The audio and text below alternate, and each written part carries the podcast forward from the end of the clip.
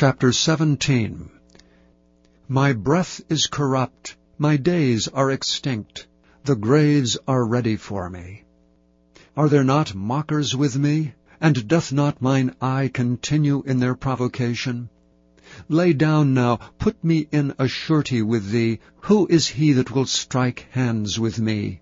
For thou hast hid their heart from understanding, therefore shalt thou not exalt them. He that speaketh flattery to his friends, even the eyes of his children shall fail. He hath made me also a byword of the people, and aforetime I was as a tabret.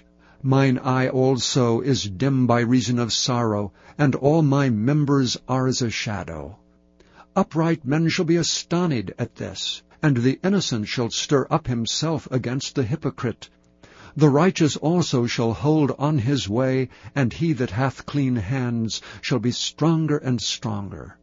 But as for you all, do ye return and come now, for I cannot find one wise man among you.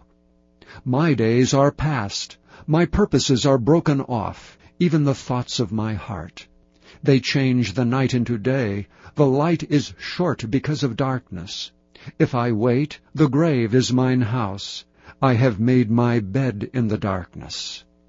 I have said to corruption, Thou art my father, and to the worm, Thou art my mother and my sister. And where is now my hope? As for my hope, who shall see it? They shall go down to the bars of the pit, when our rest together is in the dust.